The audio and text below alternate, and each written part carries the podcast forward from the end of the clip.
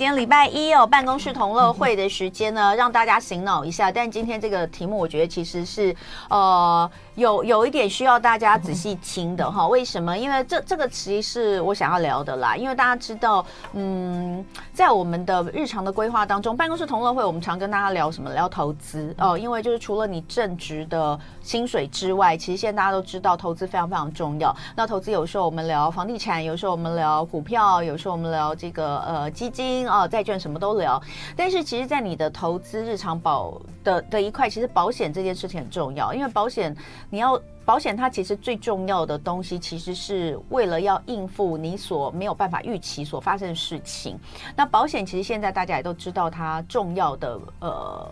它重要的这个原因是什么？但这几年总是会有一波又一波的什么什么之乱，什么什么之乱，就是发生，对不对？比如说像五年前的时候，长照险的部分有一波，突然间好像说，呃，长道险要改还是怎样，所以就好多人疯狂的开始要送件，然后那更不要讲说这两三年的呃，就是 COVID-19 的防疫险，哇，那个时候真的是超夸张的，这是史上第一，从小到大第一次看到在路边。收保单，就是在路边有一个摊子，然后呢就挂，然后就手写的一张牌子摆在那边，写说，呃，这个防疫险，这个什么今晚之前都可以收单。天哪，我那时候真的是不敢相信，我想说这么专业的跟保险相关的东西，怎么会有一个很像是在夜市摆摊或者是那种东西，而且用手写的哦，那种东西感觉是算命的嘛，就是你经过那种什么算命一次两百那种。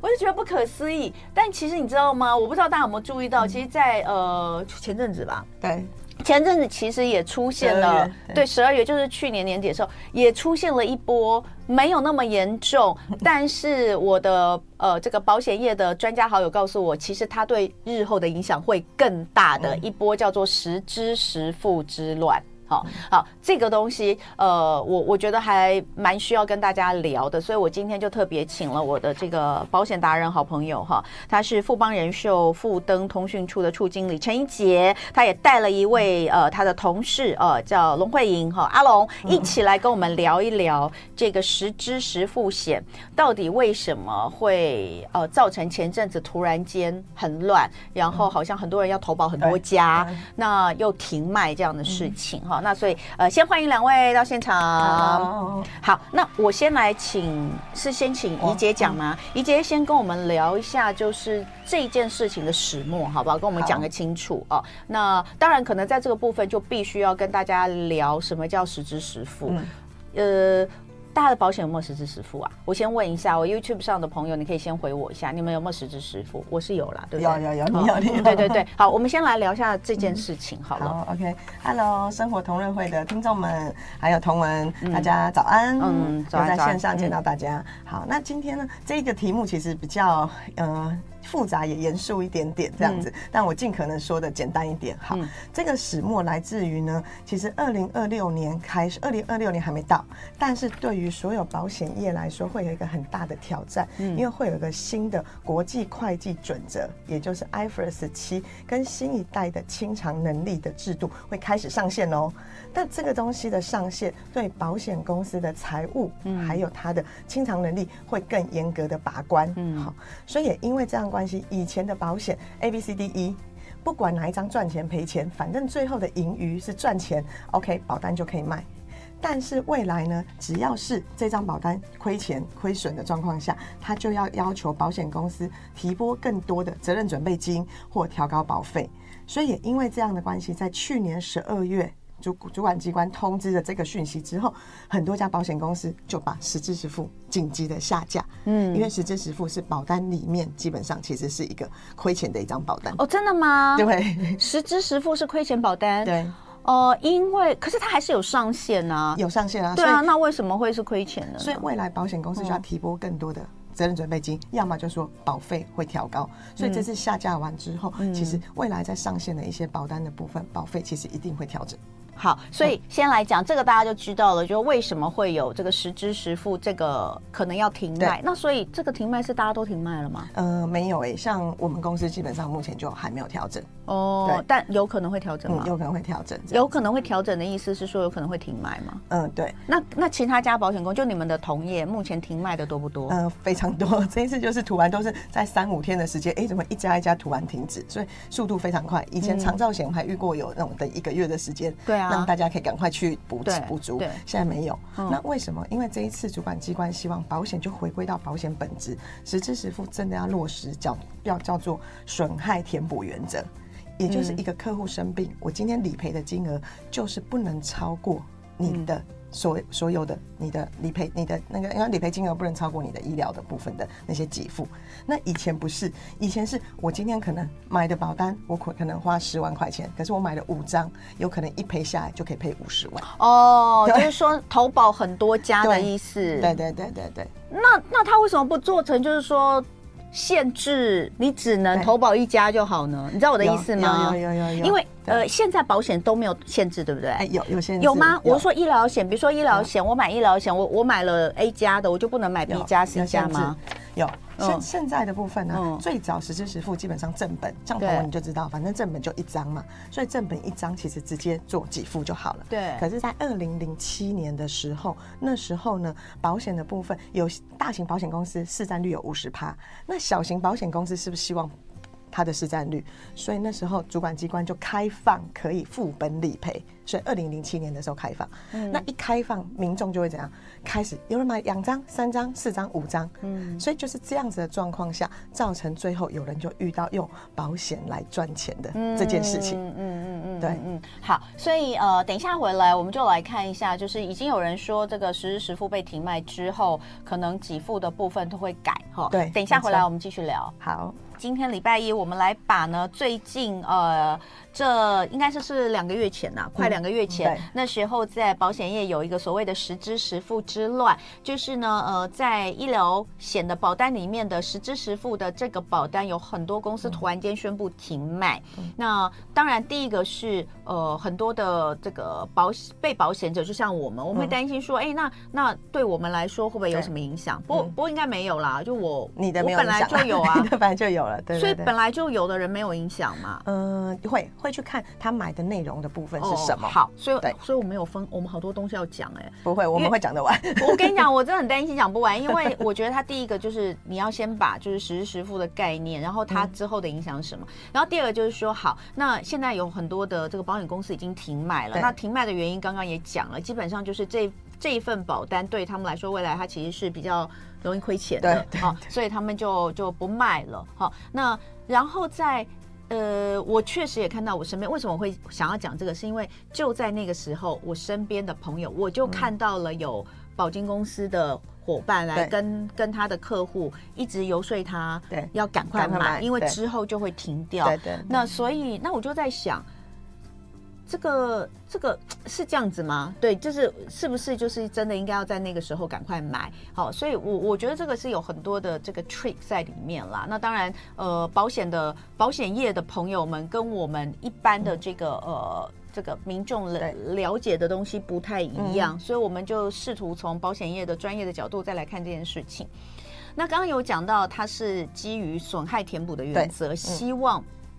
就是保险回归到真的是补偿你，或是呃支付你需要花费的部分，但是呢，以实支实付来说。我可能可以用副本给付，对，所以呢，我有可能我实际上只花了十万的医疗费用，但是我拿到了五十万，因为我保了五张，对对的这样啊，这件事情呃，认为说不应该用保险来赚钱，对不对？好，那所以这样的一个改革，未来的方向会是什么？好，那我来讲一下。所以也因为刚刚同文讲的这样的例子，其实层出不穷，好，报章杂志应该都看到。所以到二零一九年的十一月，这时候主管机关就改成一个人最多只能买三张。好，三张是二零一九年的就是只有实支实付的部分，对，只有实支实付，其他的有。没关系，其实其他的部分就是看病房费的额度，对，这样。好。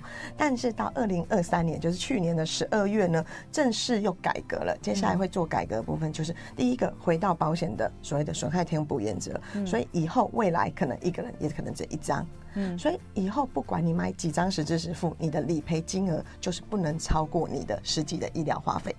那说实在，有需要多买很多张吗？当然不用啊，对对，对不对？就是我实时实付，就代表说我实时实付就是我拿我的收据，对不对？好，比如说我这一次住院开刀，那我的住院的费用，好，跟开刀的费用，跟这些医疗的医药的费用，实支实付会付嘛？对，然后当然还有一个上限嘛，对不对？对，没错。然后那那可能另外的。给付就是我们医疗险里面可能有的病房费，对不对？对或是手术费，对对对。所以这些本来就是，如果我有保，就通通都会给付。好，所以它的部分就是，就是我今天的给付呢，就是我今天花多少钱？假设我花十万块，你的实支实付的内容如果额度够，那就是赔十万块。我今天买三家，哎呀，也是赔十万块。所以代表对于民众来说，不见得一定要买到很多家，而是要买到买到一家的内容额度是足够的。其实这样子就安心了。那更要考量的是，未来有没有哪些额度是不够的？因为现在很多新型的医疗是不是要花四五十万？所以花的钱更多不够，你有没有办法有一次性的给付重大伤病、重大疾病的一些保障，反而是更安心的。所以这是第一个改革。第二个改革，未来的保险的部分会趋于统一化。统一化的意思是，现在有些保险公司理赔比较严谨。有些东西处置费不给付，有些保险公司理赔比较宽松，它所有的只要手术都可以给付。那以后的统一化就代表比较宽松一点的公司，它未来的条件会限缩。就像我们公司其实是属于比较范围，呃，理赔范围比较广的部分，所以以后有没有可能会限缩？所以在座一定要跟听众朋友们讲一件事：第一件事，现在的你赶快去翻翻看你的实支实付内容额度有多少。它的理是属于宽松型的，还是属于严谨型的？然后第二个部分呢，要去看看说，我有没有去寻找到适合的未来趋势的医疗保险？这件事是现在的民众听众们，我很建议各位一定要做的。那如果没有，真的要找到专家来提供这方面的建议给你，因为接下来整个调整之后，所有的内容跟保费一定跟过去很大的不一样。那我不懂哎、那如果是这样的话，干嘛这些保险公司要忙着停卖？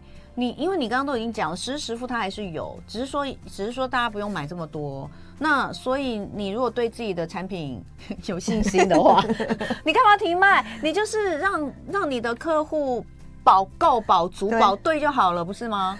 呃，这也讲得非常好，但是就像我们公司也没有停嘛。好啦，你不方便讲这，这只是我在想，因为我就搞不懂啊，为什么大家要停卖？那除非说，因因为这笔，因为这个还是会给付的，是不需要买那么多张。对对对对。那那原本的话，有可能就只是说，哦，我懂了，我先懂了。那那我再问一下，那那个时候即将要停卖之前。很多人就搞不好，我们的听众朋友有有急着对急着送件，对对对，对。那那个时候，你觉得他们急着送件有没有？到底大家有没有被告知？就是说，你现在就算你有很多张，你你你将来也只有、嗯、只有赔一张、呃。基本上他不会说及既往，是不会说及既往。所以以前有买的就有的状况下，哦、但是我觉得反而比较重要是待会我们来聊的，到底为什么要实支实付？那未来现在的医疗方式是什么？我觉得这件事情才知道说到底要怎么买。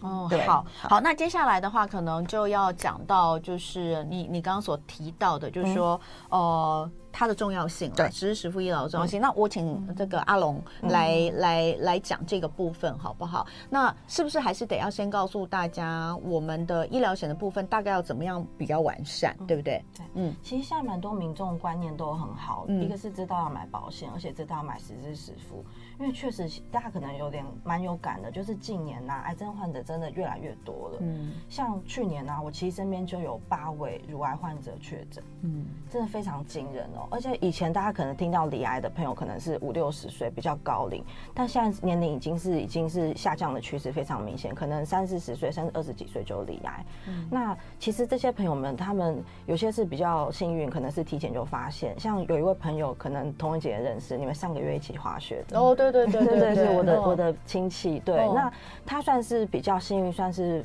乳癌的初期，那后来他就是做了一些比较好的自费治疗，大概两个月花了二十万，嗯，那蛮好的，就是说我们帮他把这个医疗费全赔一万，因为他有实支实付医疗险嘛，嗯，那我们还有另外帮他规划重大伤病险跟癌症险，所以他其实还有多拿了两百万理赔金，嗯，所以我们才说一个好的保险规划不只可以医病，还可以医心，因为他接下来可能生活费也不用担心了，所以他可以就可以自在的生活，甚至一直在玩这样子，哎，对，他是一直在玩，对，所以大家 确实一直在玩，对，所以大家其实其实民众会很在意实支实付，一个是现在就是疾病太流行了，那不只是癌症，其实免疫系统疾病现在也蛮多人有的，可能是因为我们的生活形态或是环境荷尔蒙，其实大家身体的变化蛮多的，那不只是成人哦，可能很多孩童现在会听到说有。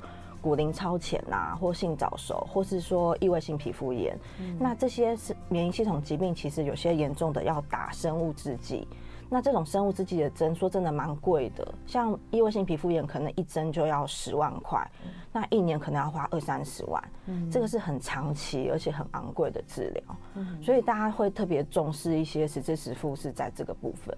那不知道说童文姐有没有听过类似这样子的病例？实支实付的部分，呃，你刚刚讲的那个，我女儿自己有嘛？因为我女儿那时候小的时候也是因为有感觉就是要发育要提前，所以那时候有让她打了一年多的，就是抑制，就是在医师的建议之下，我们带去那个儿童。成长科那有建议，就是说可以介入。那介入就是用这个抑制荷尔蒙的方式，让他不要那么快，因为可能有早。那时候我记得我打了一年多，那时候也有理赔，有有理赔三万六。对，但对三万六，你 可能你你说说多不说，说少不少，对不对？但我我的我的想法是，也许这个这个钱就算没有保险，我可以付得起。但但并不是所有的人，他对他来说，他都可以支付一个额外三万六。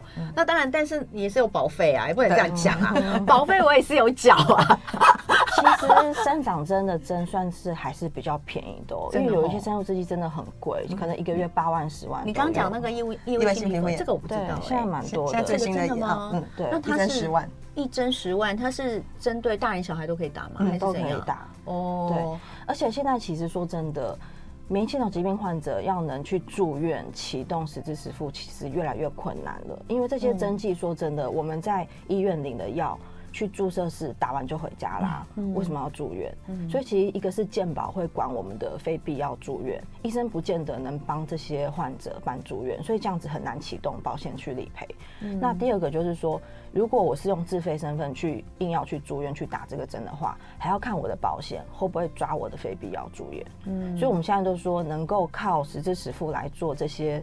非必要住院的理赔，一个是看医生愿不愿意帮忙办住院，嗯、第二个是看保单够不够给力，嗯、不然可能也不见得赔得下来。哎、欸，这个保单哈，这我真的要讲，因为这个东西我之前在我的书里面有写过，但我没有特别在节目上讲过。就是我安胎的时候，大家知道，就是呃。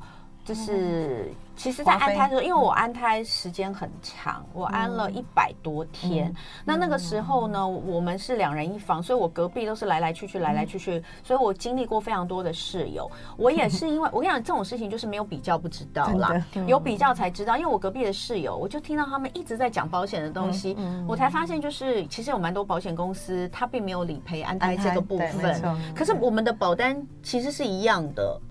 吗？不一样吧？不同家公司。不，我的意思是说，我们都是医疗险，然后我们都有实支实付，只是不同条款。对，不同不同家保险公司，所以我就问他们，因为他就我就听到他们一直在讨论说，保险没有没有理赔，安胎没有理赔，那我就在我就说没有，可是我们家我有啊，然后我们就讨论一下，才发现哦，其实差异只有在保险公司不一样。嗯，对，所以。这个也是一一个，对不对？对，嗯，所以还还有现在可能很很多人会担心说，那万一我是有这些疾病，那我的实质支付不能启动怎么办？嗯，所以我们现在会回归到说，建议大家可能要规划重大伤病险。如果我的疾病是在重大伤病项目的话，至少我可以拿个一百万、两百万的理赔金，我可以来做这些治疗。然后另外就是说，可能平常大家还是要建议大家存一些紧急的医疗金。嗯，可能才可以做这些运用。好，那我先来讲，就是说，如果今天我们有朋友哈，他就保单，其实我觉得是每年每两年都可以去做一个全家的检视哦。像我们是会做这件事情，但是呃，有些朋友可能就会觉得，哎，我很早以前就保了一张医疗险，好像觉得我这一张险可以可以打天下，可以打一辈子，其实是没有办法的，对不对？可以可以举一些实际的例子来看，就是说我们应该在什么时候去加什么样的保险吗？其实过去大家有观念的都会买终身医疗、终身癌症。对。可是说真的，现在的治疗不再是住院了，因为以前可能就是比较传统型的治疗，比如说住院打化疗，我们还要先养好我们的抵抗力，因为打完化疗以后抵抗力很差，有些人可能一个感染肺炎就等出人生了。所以以前对以前的癌症险都会注重在说，可能我在住院的部分，可是现在都已经拉到门诊化了，我们可以有比较。副作用小的标靶化疗，或是说甚至有人做免疫治疗，提升免疫力，所以这些都是不需要住院。嗯、那另外还有现在有一些新式放疗，因为传统的放疗就是现在健保给付的放疗，它的精准度是比较差，而且功效比较小，所以要打很多次。那新式的放疗，它就是可以改善这些问题。可是心式放疗，像质子放疗，现在呃，比如说举例肺癌好了，肺癌患者越来越多嘛。对。我如果是肺癌患者，我做质子放疗，我可能一个疗程要花一百万。然后我如果是做更好的重粒子放疗，我可能一个疗程要花两百万。这些都在门诊打哦。所以其实不太能启动实支实付疗险。实支实付一定要住院住院或手术？为什么？可是以理论上，以以这个字面上来说，我有支啊，你就要付我啊。对，所以现在才会有更多新式的保单能解决这些问题。比如说，我拿了一笔理赔金，可能重大伤病或癌症险拿个两百万、三百万、五百万做这些治疗，或是说有一些现在新的癌症险，我去拿门诊的口服标靶也可以赔，我不需要靠住院。所以其实时代在改变，那我们的医疗保险要跟上这些医疗趋势，这是我们大家一直在宣导的，就是不能只靠实支实付了。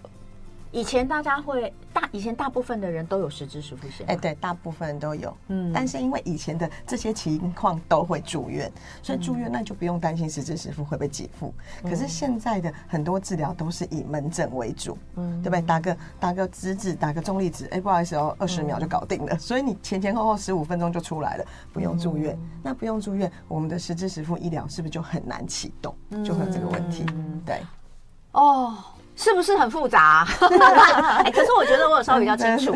呃，我们待会回来继续聊哈，因为这个规划的东西，我们可能会想要请两位专家举一些例子，然后来帮大家规划。YouTube 上面我们欢迎大家留言，你可以直接问问题。对，我今天礼拜一早上办公室同乐会，专家带你搞懂现在的实支实付到底怎么来理赔，然后它到底有什么不足的？那这个去年底的实支实付险，很多呃公司开始停卖，加上主管单位对于实支实付未来呃。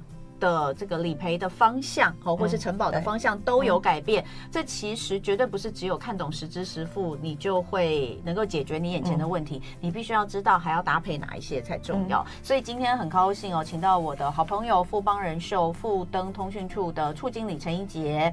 呃，处经理，因为我们家从我来，我自己有二十多年，然后我们家先生、小孩、老人家所有的保险，我其实都会交给他规划哈，所以呃，这几十年来其实都是他帮我规划之外，其实很多东西都走在蛮前面的啊，我必须这样讲。然后还有另外就是呃，一样是富邦的这个主任哈，龙慧莹阿龙，他今天呃，我刚才知道原来东吴法律系毕业的，真是了不起，难怪刚刚在帮我们分析一些魔鬼藏在细节里。你的保险保单的条款，他可以讲得这么清楚哈。好，就来跟大家一起来讨论这个话题。刚刚我们在呃 YouTube 上有很多朋友在问问题，可是我发现真的好多。好多细节的部分，我们能够有办法回答大家的，我们就尽量回答。但是，因为我们今天还是希望能够让大家理解，就是实支实付搭配什么东西才是对我们现在，或是因应未来。像现在有很多新式的治疗，尤其是大家最怕的癌症，这些东西我们到底怎么样才能够保障我们的未来？这件事情还是希望能够呃来加强。不过刚刚有一个东西，我觉得倒是还是可以请阿龙再帮我们做进一步的。这个呃，跟听众朋友讲，因为刚刚我们是在直播广告的时候，刚刚广告那段非常重要。听众朋友，如果你们有有时间，我真的非常建议你们今天这一集呃直播要给它收录起来，因为可能要听两三遍哈，或者是刚刚我们直播有一段十分钟的广告期间，听众朋友没有听到，我们这个地方有回答蛮多问题，这个东西可能都跟你息息相关哈。那但是我们刚刚其实他们就有在讲到，就是这个呃，你刚刚有提到，就是说有一些东西它其实是是不理赔的，就是那个条款的部分，所以要搭配这部分，可不可以再帮我们重复一次？就刚有讲到这个实支实付的条款，你说有一些朋友他可能呃。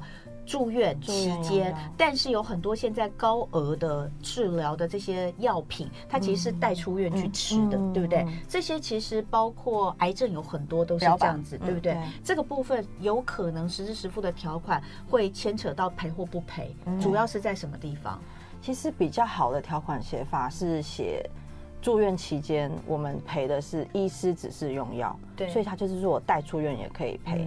可是就要关系到说，我这个住院合不合理？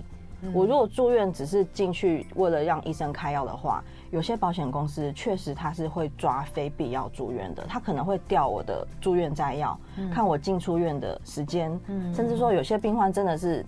身体他其实手术后是恢复的很好，他只是为了后续拿药再住院，嗯、所以他可能甚至还请假回家洗澡。嗯、对，那有些保险公司对于这种非必要住院，它容忍度很低，他会去调我的住院摘要，甚至说我开在收据里面有一个杂费杂项的部分，嗯、他们会去调杂项明细。如果他觉得这个是非必要使用的，甚至有些实质支实付的，他会把它挑出来不赔。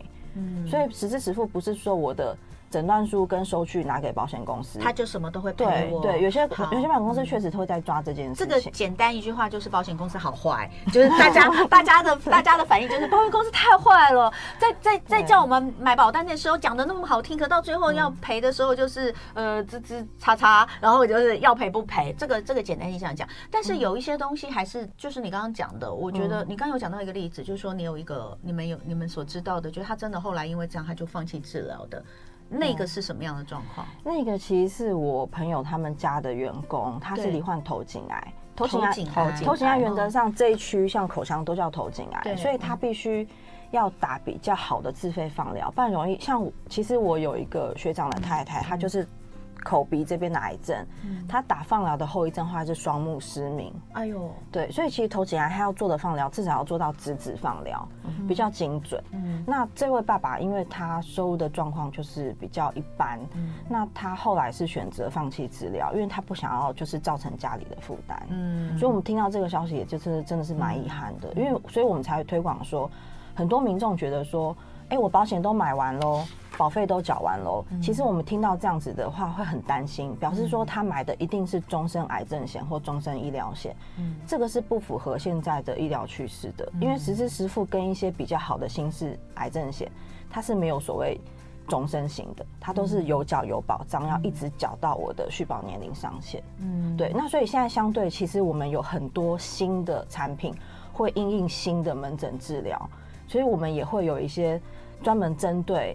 门诊去拿口服标靶这件这样子的保单出现，我们就不会局限在说，我一定得请拜托医生办住院。过去这种是不是就是变成是你的医疗险跟重大疾病险，如果有理赔的话，你就是一次性的拿，对对不对？好，那呃，我这边再请看是怡洁还是阿龙，嗯，帮我们讲一下，就是说我们的险，如果以现在的现在的现代人来讲，要规划我的医疗险，对我到底怎么规划？好，OK，好，我先我先解答一下刚刚。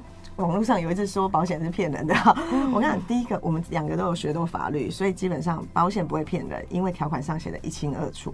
可是通常在投保的时候，你或许没有那么清楚看这些条款，所以你要找到对的专家很重要。是因为我们要告诉你，差一两个字就是差很多，诊疗跟诊疗跟治疗就是不一样。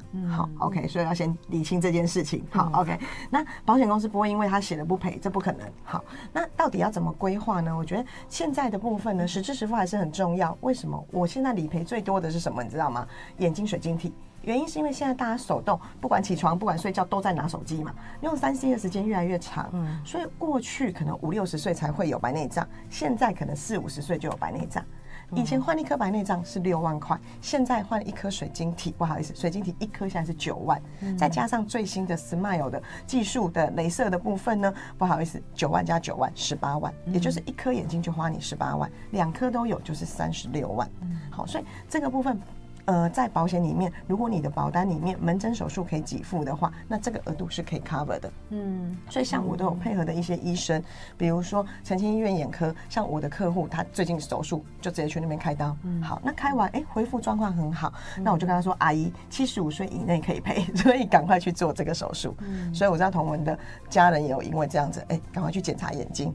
好，眼睛的部分。没有啊，我的不能赔，不是吗？你的你的可以啊，你的不是我我如果换我当然可以。啊，你的可以，你的可以。我，爸没有赔的，对对对，没有，爸爸是因为超过七十五岁，对，年纪比较长，所以那时候才知道说，哦，对，七十五岁以上就哎、欸，所以一般的我们的医疗险保单都是到七十，以前到七十五，现在到八十岁了，甚至有的到八十五岁。真的啦，因为现在大家的平均余命越来越长，这个这个都应该要做调整的哈。好，所以第一个要提醒大家，门诊手术很重要，因为现在不管水晶体，不管静脉。曲张不管痔疮，门诊都可以做。像有七十趴的手术是门诊做完。好，第二个，现在刚刚阿龙有提到的口服用药，好，口服标靶用药，或者现在有一些生物制剂，有时候都只要去注射室打针就回家了，不用住院。所以一次性的给付就很重要。那一次性的给付有什么保单？重大疾病、重大伤病或一次性的癌症给付，或新式的癌症就有配所谓的质子治疗这些状况。好，所以这些东西都是要去更新。要不然，以前二十年前的衣服，或许现在你不能穿，嗯、对吧？那你有没有想过，诶，一段时间，就像同文家，我们都会一段时间都会拿出来 review 一下。好，所以给听众朋友一个建议，就是第一个，门诊手术的额度，因为现在坊间有很多的门诊手术有上限，上限是一万五或两万五。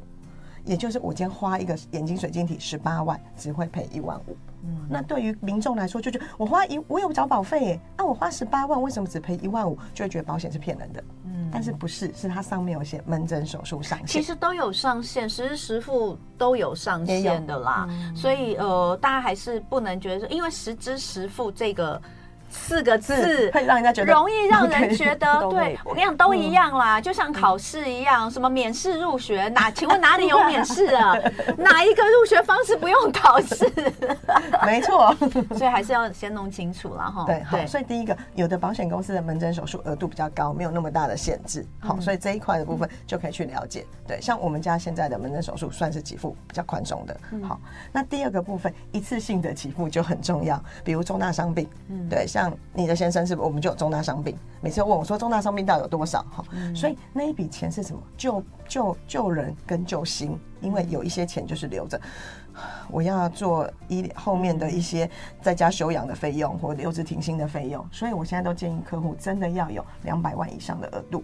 以前一百很够，可是现在一百很快就花完了。嗯、所以像我自己的额度就有四百五十万，为什么？因为小时候有四百五十万，我相信我可以好好的休养。好，所以这个就是重大伤病。嗯、再来提醒各位听众们，要做一件事，不是实支实付就是万灵丹，也不是保险就是所有东西都可以，要存一些紧急预备金。嗯，因为有一些金额的部分，像我一个客户是医生，你知道医生是不是打电脑然后看诊这样而已？你知道后来他讲话不清楚，走路会要扶着，你知道是哪里问题吗？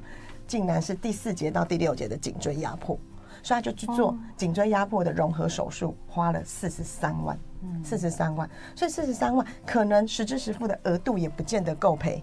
那我是不是要有一些医疗紧急预备金？来做一些支付。他是医生，他不用医疗紧急预备金。但是我说一般的人嘛，我们今天是工程师，所以很多人就是看电脑，是不是这样打电脑？高薪也没在存钱啊。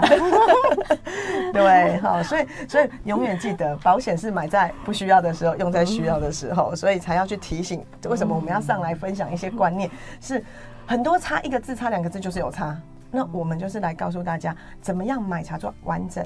安心，然后真的，我宁愿缴一辈子保费，不要用到，我觉得那是最好的，好不好？对，嗯、好，哎那刚刚哦，因为刚刚这个问题真的太多了。嗯、那比如说，有人就讲说，哎、欸，这个因为每一个险它都可以讲一大堆啦。那今天只是告诉大家，从实支实付的角度来看，嗯、因为确实我们刚刚讲了这个题目之后，就有人开始说他实支实付的问题。嗯，那所以呃，你说接下来不能买，会不会有些人就觉得说，哦，我不能买很多张，我不能赔很多张，这有没有什么？这是不是会让我未来呃，就是在呃离病的时候会比较没有保障。对其实告诉大家也不一定。嗯，这这所以就是不不不需要觉得这件事情会造成你未来有什么样的太大的困扰，反而是应该去检视你的实支实付保单。实支实付保单不用多，你有一张，但是很完整就好了。但反而要要记得，就是实支实付四个字。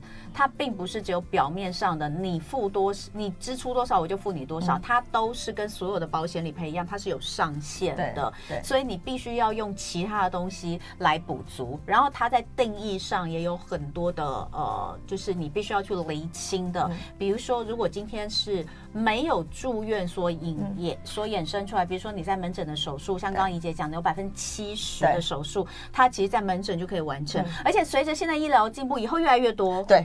对呀，以后再越来越多，就是越来越多，你都可以在在那个对，在在在那个门诊，你就可以跟就可以处理。那这些它就没有在实时实付的包含里面，对不对？没有吗？看额度够不够？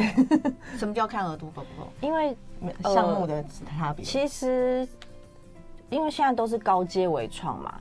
以后可能连腹腔镜手术都会到门诊做了，因为现在真的就是科技越来越发达，科技来说都都不用住院，对，科技只会前进不会后退的。还有现在就是因为医护人员流失，说真的要住院越来越难，所以以后一定会是很多东西都是去向门诊治疗、门诊手术。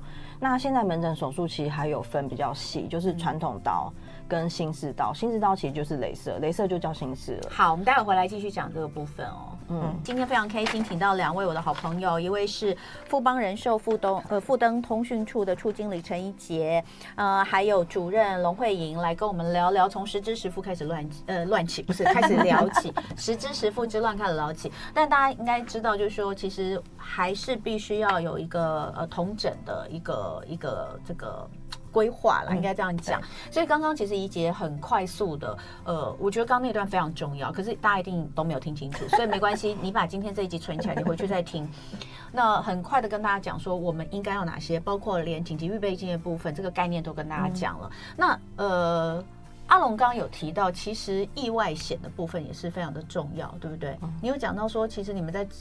理赔的时候有百分之七十是六成，六成，嗯、对，是意外险的理赔。嗯，其实意外险当然就是外来的嘛，我可能一个跌倒，一个外伤。像其实昨天，昨天我还接到朋友的电话，他们家在国外旅行，出国前其实有跟我问旅平险，嗯、就来不及投保。嗯，就昨天刚好他岳母就真的在国外，国外在冈山，然后过一个马路就跌倒，正面朝下，嗯，就有摔到牙齿，牙齿裂了。嗯、然后我是跟他说他。